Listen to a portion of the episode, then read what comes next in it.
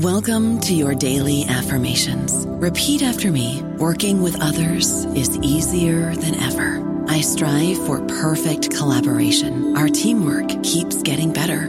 Yeah, affirmations are great, but Monday.com can really get you the teamwork you desire. Work together easily and share files, updates, data, and just about anything you want all in one platform.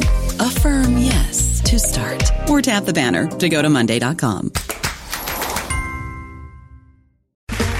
Okay, round two. Name something that's not boring.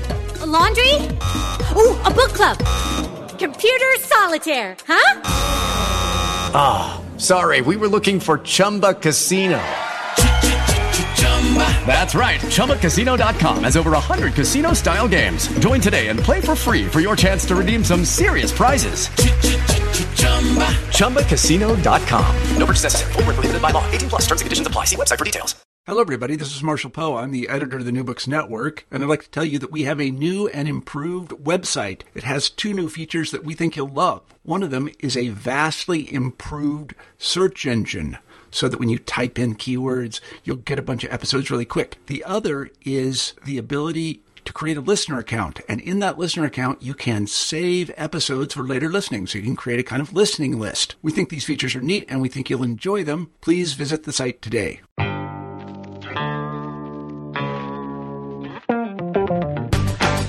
Welcome to New Books and Critical Theory. I'm your host, Dr. Dave O'Brien.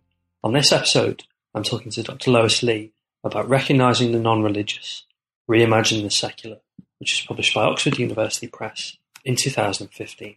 Welcome to New Books in Critical Theory. On this episode, I'm talking with Dr. Lois Lee, who is director of the Non-Religion and Secularity Research Network, about her new book, Recognizing the Non-Religious, Reimagining the Secular, which was published by Oxford University Press in 2015. So welcome to the podcast. Thank you. Happy to be invited. It'd be interesting to know a little bit about your academic background and how you ended up writing the book um, and where it fits within your kind of wider intellectual trajectory before we get into the specifics of what the book is about.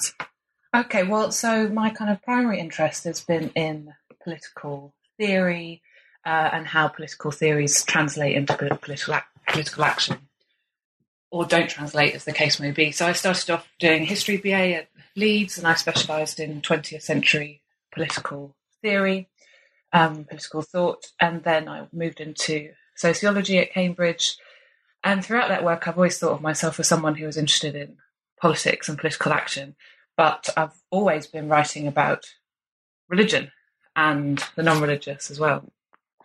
So that started with my undergraduate research, which was about um, the socialist uh, theory of theories of um, R.H. Tawney, the well-known Christian um, socialist and Cambridge historian, and uh, the Webbs, um, who found uh, LSE, again well-known Fabians, and so on. And I was comparing their political work, but what I ended up arguing was that in order to understand their politics, you needed to really understand their religious and also non-religious views.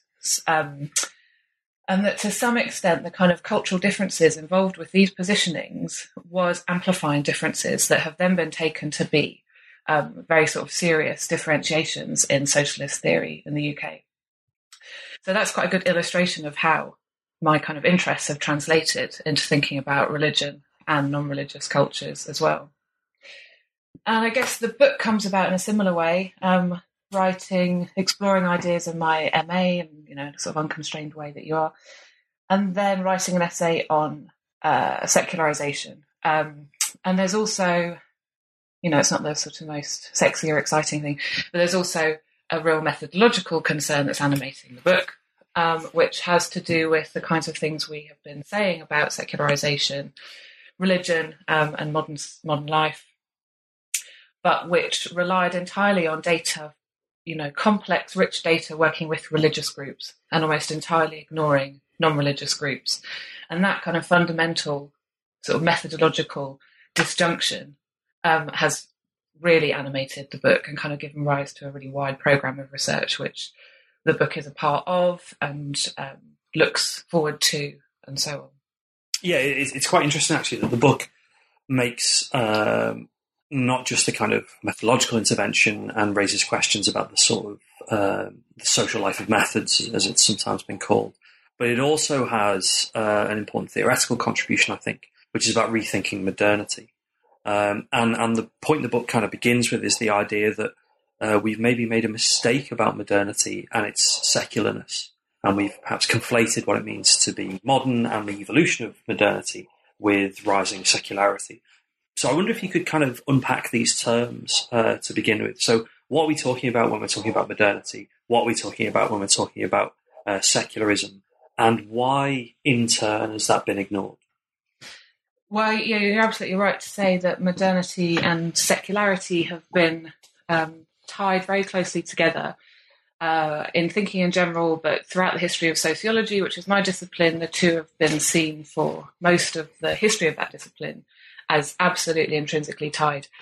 Possibly tied in different ways, but tied together nevertheless. Um, and the book is engaging with that idea. Um, I think to the extent I talk about modernity, I'm sort of engaging with those discussions rather than providing a sort of new theory of modernity um, engaging about in, with that particular kind of story about modernity. Um, to the extent I use modernity in kind of analytical terms, I just I have in mind a quite kind of simple notion about a period of time that's defined by industrial um, industrialization, um, certain kinds of uh, media which define the kind of politics we have and the kind of social arrangements we have. And you know, I don't undertake a kind of wide critique of the concept of modernity, just that particular relationship, which has actually been crucial to, to that idea. The idea that modernity is secular has actually been widely critiqued over the last 15 years. I'd say the 21st century is quite a helpful um, dividing line in terms of that unpa- unpacking that that relationship. And if anything, we've moved really far in the other direction. So we now have the claim that modernity isn't secular.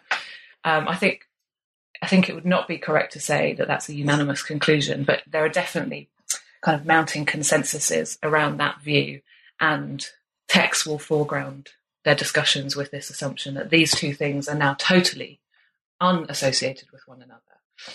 Um, sec- uh, modernity is perhaps uh, post-modern, uh, post-secular rather than secular. Uh, modernity is perhaps defined by um, very vibrant forms of religion and so on. And that body of work is really important and it it's you know very insightful and you know important inroads have been made.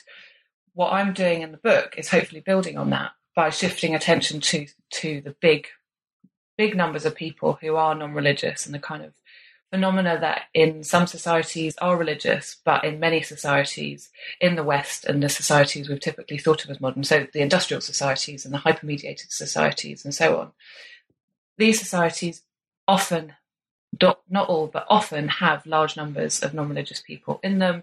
And those kind of religious moorings that we've seen in the past or in other societies aren't there. And that requires explanation. So we can't just sort of leap to noticing the, the important role that religion plays in industrial mediated societies without also, um, I argue, concerning ourselves with this, this fact. So I think, you know, when I wrote the book, I used um, uh, Phil Zuckerman's summary, which was to say that the number of people um, who say they're non-religious, so non-affiliates, is uh, count, means that that group count as the fourth largest religion, so to speak. Um, and I've since read and a revised up um, version of that, which is to say it's the third largest. Wherever you place it, we're talking about um, millions of people around the world, and uh, who we need to understand in their relationship with religiosity and modernity. And for me, that demands attention mm. just, you know, just at that point. Yeah, because because those sorts of categorizations render them essentially undifferentiated, as if um, everybody is without religion or is secular in completely the same ways, and you know is experiencing these things in the same ways. And I think that the book actually does that in a, in a range of different ways, both through senses of identity, sense of collective belonging, material practices, mediated um, ideas. So it, it's quite an interesting in, intervention into that debate. I wonder if we could do a bit more on terms. So obviously you're dealing with a range uh, of different ideas around uh, non-religion, around secularity, um, and at the beginning of the book, um, in the first couple of chapters, you, you introduce some distinctions between insubstantial secularity, as you call it, and um, substantial uh, secularity. Um, and you also try and tease out the difference between the secular and the non-religious. And I wonder if you'd say a bit about those categories. Yeah, I mean, we're at a stage where we are trying to think about what the concept of the secular means and becoming aware that we've used that without much reflection um, or, you know, very deep conceptual theory and so on. And um, uh, I saw a, a, researcher point out that um, Charles Taylor, who's been one of the most, the foremost voices in the field, um, in 2009 he contributed a foreword to an edited collection in which he point he said that at this stage we've reached a Socratic mode of wisdom, uh, whereby what we know about secularity as a concept, what we mean by the term, is that we don't know very much. So we've got a point where we've clarified our confusions. Um, and what, and I, have cited this um, uh, that quite widely, but what what what this colleague was pointing out was that he wrote that in 2009, which was two years after he wrote his sort of monumental tome, this 900 page book, A Secular Age, which has um, been extraordinarily influential in the field. So if, if Taylor's still saying we don't know what we're talking about, you know, we need to take very seriously that we are unclear about this concept and treat with a degree of skepticism anyone who has a confident sense of what it means. And certainly treat with skepticism any account that doesn't say explicitly what they mean by it. And we still have a lot of the discussion is filled with people using the term, not specifying it. And I, you know, uh, count myself as an expert, at least someone who's immersed themselves in this concept for years and years. And I'm often reading work where I don't know what the author means by it what I draw attention to, apart from that general point, um, is the way in which the concept of the secular operates in two fundamentally different ways. The term's used in lots of different ways, but in calling one version of that insubstantial and one substantial, what I'm trying to point to is um, two, I think, incommensurable uses of the term. So, on the one hand, you have the use of the term secular to mark um, the absence of an empirical phenomena, any kind of religious practice, positioning, and so on. And we use the term secular just to measure how far something's moved from that. That's the form of secularization that Charles Taylor talks about when he talks about a subtraction story. So we're just talking about the subtraction of religion. It's about absence. And then on the other hand, we use the term secular to, to identify a whole range of empirical phenomena. So um, I think probably one of the most obvious cases would be non-religious cultures like the new atheism or so on. So these are, you know, real and existing, present, concrete empirical phenomena that are part of political discourses, part of social discourses, part of social life. And we would also term those secular. And these are fundamentally dissimilar things. One's about the presence of things, one's about the absence of things. And that's what I'm trying to draw attention to um, in that chapter where I'm exploring the, the insubstantial notion of the secular and a, a more substantial notion the turn towards non-religion as a concept, um, I mean, that's a pragmatic, uh, an analytical tool that I've developed um, in order to start talking about clarifying this distinction for the purposes of res- research um, primarily, and then you know, hope there's wider utility to that. The non-religious, um, I like colleagues in the field have been very influenced by Colin Campbell, um, who's a sociologist um, emeritus professor at York.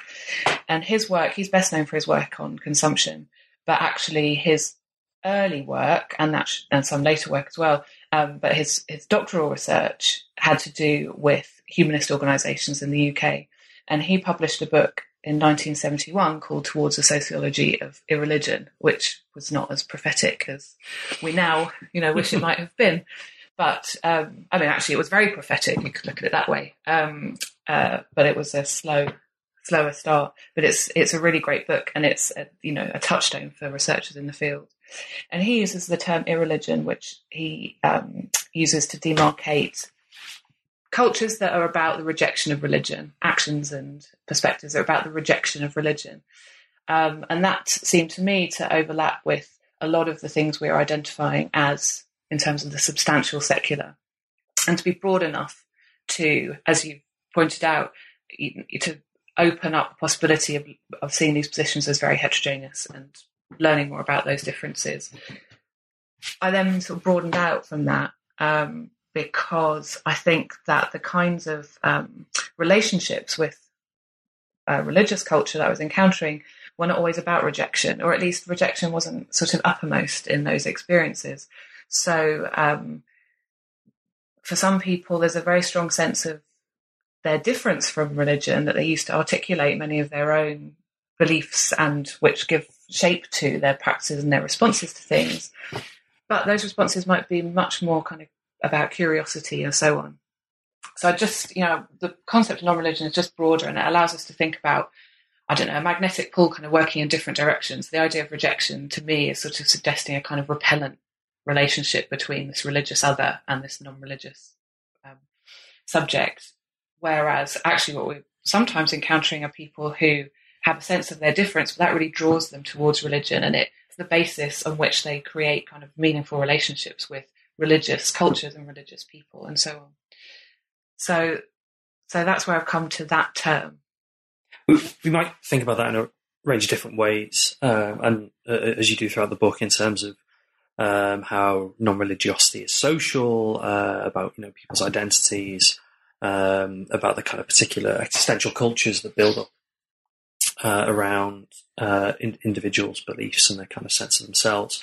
But before that, I, am interested in the thing the book does, which is a kind of classic sociological move of effect, effectively kind of pointing out what we take as sort of normal, taken for granted, everyday um, cultural practices all around us actually need a lot of thinking about. So um, in the third chapter, you talk a lot about how advertising, public campaigns, graffiti are infused with kind of the materiality of non-religion, but almost people don't pay attention to it in religious terms and they don't categorize it as such.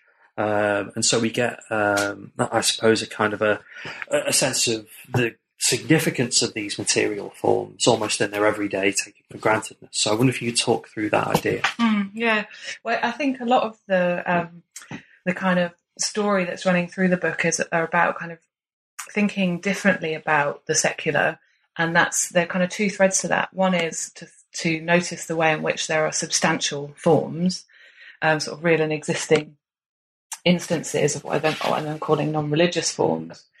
Um, and on the other hand, to resist really intellectualized notions of what it means to be non-religious. So the ways we've thought about um, when we've identified the secular as something substantial, we've tended to really focus on its intellectual character. Um, and um, I'm often pointing out how visible that is in, in the way that um, we tend to differentiate or pair rather religion um, and atheism, which you know is a illogical pairing, but it's incredibly commonplace. So we don't talk about theism and atheism, which is a logical pairing, or religion as not, and non-religion, as I might suggest we do. But um, what we're doing there is acknowledging, you know, we've come to really recognise the kind of diversity um, of forms that go into what it means to be religious. It's not just about our beliefs. And so we don't normally talk about theism and theology as the starting and the ending of what it means to be religious. When it comes to the secular, atheism seems to be sufficient. Um, and that's bound up with the idea that we're normally atheism's about a kind of intellectual rejection, either the idea that religious claims are implausible or that they're perhaps immoral or so on. So that kind of um, narrative is something I've been exploring and then ultimately resisting as a result of my research. And um, in the chapter on material forms, it's about kind of drawing attention to the way in which um, non-religious cultures might be manifested in the material world.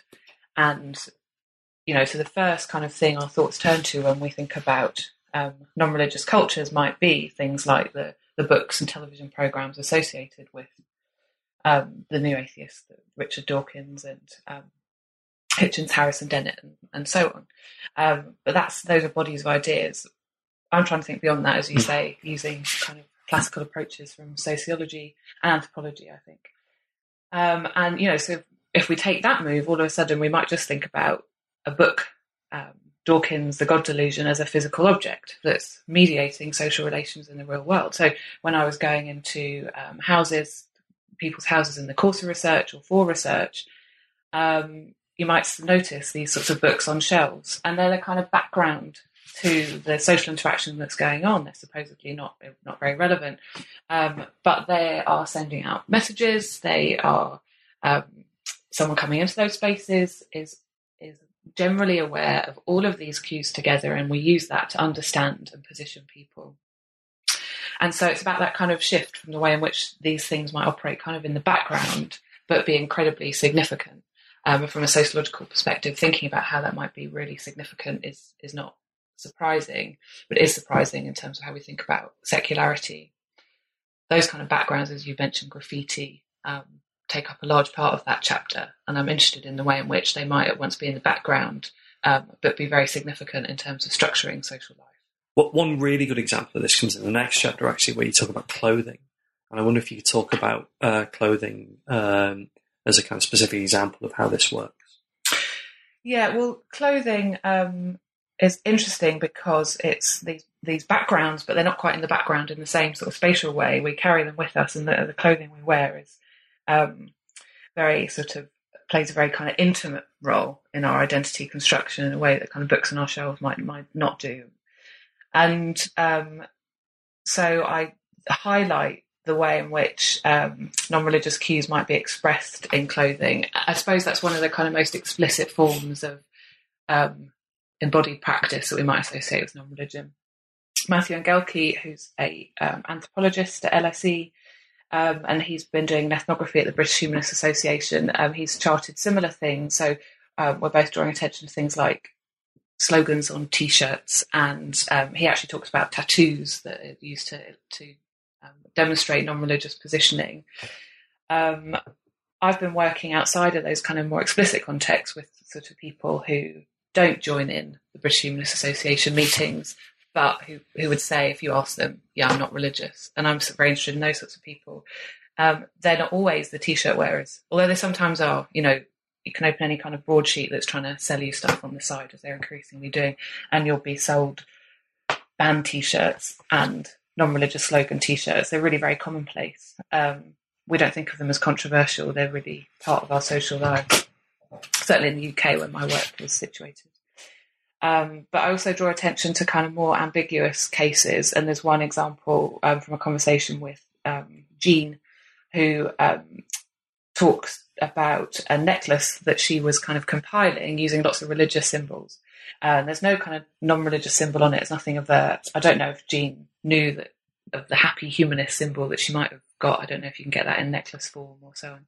But she wasn't thinking in those terms. But she was thinking about ideas she had in relation to religion that were bound up with her own identity as non-religious, but very good example of someone who's very interested in what religious cultures have contributed to society, whilst also having a very clear sense of herself as different from that.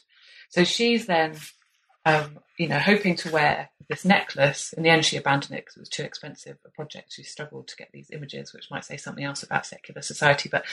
Um, she's wearing this necklace that appears to be a set of religious images, and from the outside, we might read that in those terms and ascribe that kind of meaning. Um, actually, for her, the sort of non-religious meaning was emergent from these images. So again, she's she's wearing these clothes, but there's much more subtle cues going on, um, and the and the book is really trying to open up our sensitivity to these possibilities so that we can start documenting cases where they might emerge. I mean, one of the ways these um, sense of identity come through is how people actually identify, you know, whether they call themselves atheistic, non-religious, indifferent. And, and I'm really interested in, in, in what that tells us about the act of doing social science, because obviously surveying people, you know, forces them to take on these particular identities and position themselves mm-hmm. in relation to these categories when actually, you know, they might be a bit more complicated as you show in chapter six. Yeah, I mean, I always take an optimistic view with these kinds of data and think they always tell us something. You know, we we can critique, we can be often very wrong about what we think they're telling us, they're always telling us something. Um, and so, yes, on the one hand, um, people have noticed the way in which we've had very limited categories in relation to the non-religious in surveys, and that prompted the non-religious to identify in certain ways. So, the category of the none, N O N E, I should say, whenever you say that and you're talking about religious work, you need to make it clear which kind of nun we're talking about. The NONEs, um, the nuns, have become a big group, especially in American sociology and American public discussion and so on.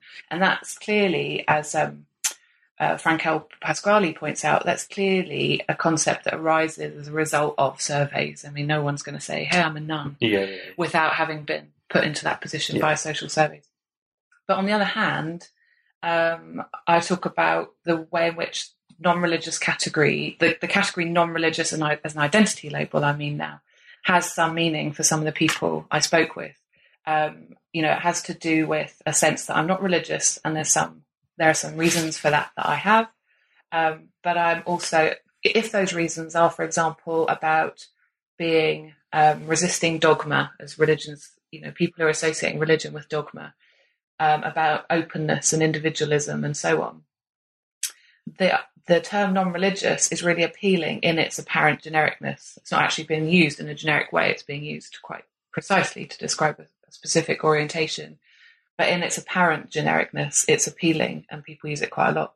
Um, actually, the number of people who identify simply as not religious, you know, it's quite a commonplace discursive trope, and and it means something. So I think, you know, on the one hand, um, we can be aware that we've had very limited sets of terms associated with um, this non-religious group, and we tend to offer very limited options, and that's that's a problem. So we don't know when people, the number of people who say they're not religious on a survey, we don't know how many of those are of this type that I've just identified, who are kind of a sort of postmodern into openness and tolerance and so on. Um, we don't know how many are in that group as compared with the spiritual but not religious group and so on. So our surveys definitely do need to get better. But on the other hand, the qualitative research um, is showing us what kind of categories work and the uses that people are putting them to, whether they began as, so, as survey categories or not. Um, you know, people develop these categories for themselves as well. I mean, I think there's an interesting issue here to do with how surveys work in individualizing contexts. Um, and there's always going to be a struggle when we're sort of offering kind of bounded identity um, answers when we're dealing with people whose cultures aren't institutionalized in any concrete way. And I think there's a really big methodological question surrounding that that people are engaging with in lots of different areas. Um, you know, the contribution we might make that arises from this discussion is to sort of take seriously um, apparently generic categories in those in social research and um, allow people to have those options. So what I have seen happening is while people have come to recognise that we might need to offer more developed categories for, for non-religious people to identify themselves on surveys, what they've done then is throw out the non-religious, the kind of generic category, and offer us, you know, a sort of option like typical denominations, whatever it might be, iterated in different ways, but you know, Christian, Muslim, Hindu, and then atheist and humanist. And lots of the people I'm talking with wouldn't identify as an atheist or a humanist, and they they would identify as non-religious. So what I suggest in the first instance is we might just add the non-religious category with these other differentiated categories. But then we might read that over to the religious category too. What would it mean to include a general religion, you know, just to say I'm religious, alongside the dom- denominational categories? Would that help us, um, also the spiritual, would that help us kind of capture these positions that um, are concrete and meaningful to people, often to some degree, um, and which this sort of narrower set of options we have might not be getting at. There, are sort of three or four different categories you, you've outlined there, and one of the ways the book closes, and this links back to also a, a chapter in the middle of the book, is the idea of there being kind of particular existential cultures that actually cross over and have similarities between groups that we might identify as being religious, being spiritual, being non-religious, and you know having similar experiences both um, in broader existential culture terms, which is the term you like uh, in the book, and also in terms of their kind of sociality as well, which is something that you talk about in, in chapter five. So I wonder if you could m- maybe say a little bit about what existential cultures are and maybe how this works in, in social terms to show us the similarities between the religious, the non-religious, the spiritual, the humanist, etc. Yeah, the final chapter is on existential cultures, and it's sort of, in some sense, the the endpoint, at least in my um, sort of journey with the research and um, my sort of subsequent research is really exploring that this area in more detail. Um, how I get to this notion is through trying to chart in the book the different kinds of distinctions that are being made um, in relation to religion in order to build up a richer picture of these different um, non-religious positionings, but also to think about why people are positioning themselves in that that way. Um, possibly the the bulk of the book is really charting these different positionings and trying to capture some of that heterogeneity. But this underlying question of why people are positioning themselves, that, that's the sort of um, next question to some degree, and something I touch on in this chapter in existential cultures. And there are lots of reasons that people position themselves as non religious.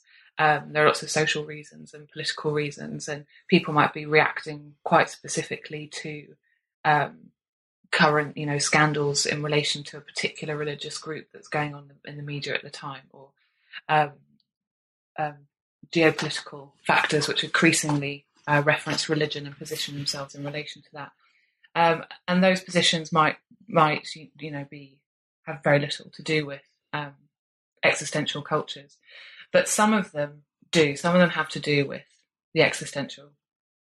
Um, and I'm just using that term to identify um, practices that have to do with the nature of human existence um, and humans' uh, exploration and um, of that area so, you know, basically kind of births, marriages, and deaths, talking about where we come from, the nature of the life course, where we go at the end. Um, and the people I'm talking with not, don't always identify these things in relation to religious cultures, but that doesn't mean they haven't thought about these things. So the notion of existential cultures is just intended to try and capture that and make a bit of space in our research for those areas. So, um, uh, you know, Giddens, for example, says that with the decline of religion, we're losing existential rituals, and that's a massive impoverishment of modern life. Um, I'm trying to think about, pay closer attention to the kinds of existential rituals that might be emerging um, in relation to these non-religious groups, um, and study that empirically. You know, become sensitive to this this existence and question really Giddens' view that those rituals have disappeared, um, rather than changed. The focus on cultures is that, you know, thinking about rituals is um, helpful for pushing towards my calling them existential cultures rather than the existential. So, um, because what I don't want to do is reduce what's going on to a matter of belief. So mm. people have thoughts about where they come from and uh, where they go and where where you know where their friends and family go when they're experiencing bereavement and so on. But equally, they participate in cultures around ideas to do with that. And actually, it might not be a matter of thought that's the most important thing. Um, we might be participating in existential cultures through going to um, uh, a humanist wedding of a friend and thinking very little about the meaning, um, meanings associated with that, but nevertheless participating in the kind of cultural life, the visual tropes that are emerging in humanist wedding ceremonies and so on. So what I don't want to do is kind of offer a kind of rehabilitated version of a really belief based mm. approach to religion and non religion. But what I do want to do is acknowledge um, the significance of this area of life and I guess describe it in relation to a set of beliefs or identify that, that, that orientation in relation to a set of beliefs. Well, it's in keeping with the rest of the book's focus on things like materiality, on the social world, um, you know, on sense of identity that it's not just a matter of saying people have beliefs, therefore they have rituals, yeah. but rather there are a range of practices, material objects that come together to um, form these senses of non-religion. I'm, I'm interested in where um, you're going next with the book. Um, obviously, I, I, mentioned you are directing a non-religion and secularity research network. Uh, there was recently um, a co-edited book uh, on secularity and non-religion um, so what what's the kind of the next steps in this in this project? Because obviously this book is, I think, the beginnings of mm-hmm. something much broader. You know, it's a kind of agenda setting text. Yeah, I mean, the book and my work has tended to be kind of programmatic in that way. And one thing, you know, one ongoing um, area of activity has to do with other people's research and um, uh, working with the the network um, and other with the journals.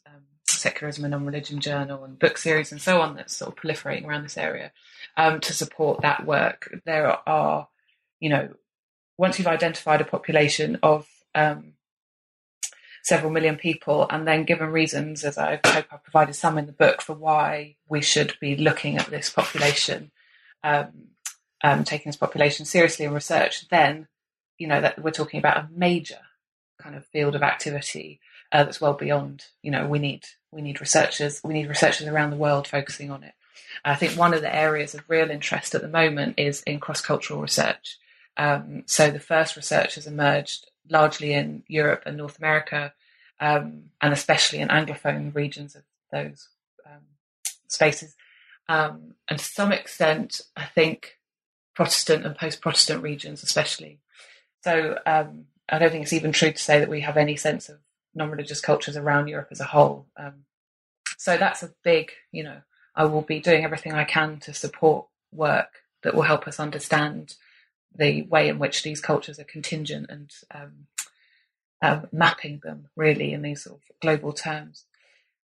That's one line of work. And then, you know, as I said, the, the notion of existential cultures is something I will be exploring in my own work. Um, I see there there being potential in that notion um, to sort of broaden lots of work that goes on in religious studies or religious subdisciplines of sociology and anthropology and so on, um, and think much more inclusively about non-religious and religious options within them. And I think that's quite an exciting prospect, um, sort of similar to the kind of move from um, a focus on um, women's studies we had, and then paying attention to masculinities, and then moving to gender studies, and it you know just broadens the field, but also the kind of being able to study men and women side by side opens up a whole new set of questions, and I just think is um, where this field should be going. I mean, you see that a lot in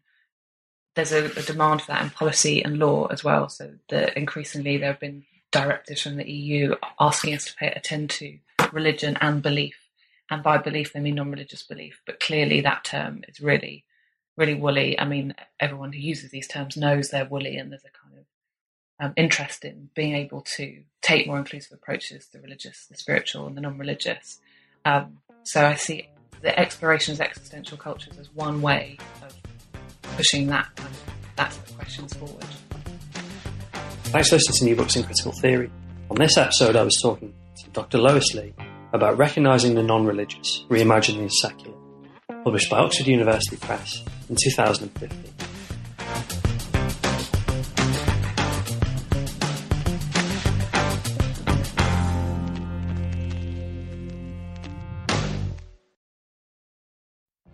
What if you could have a career where the opportunities are as vast as our nation, where it's not about mission statements, but a shared mission?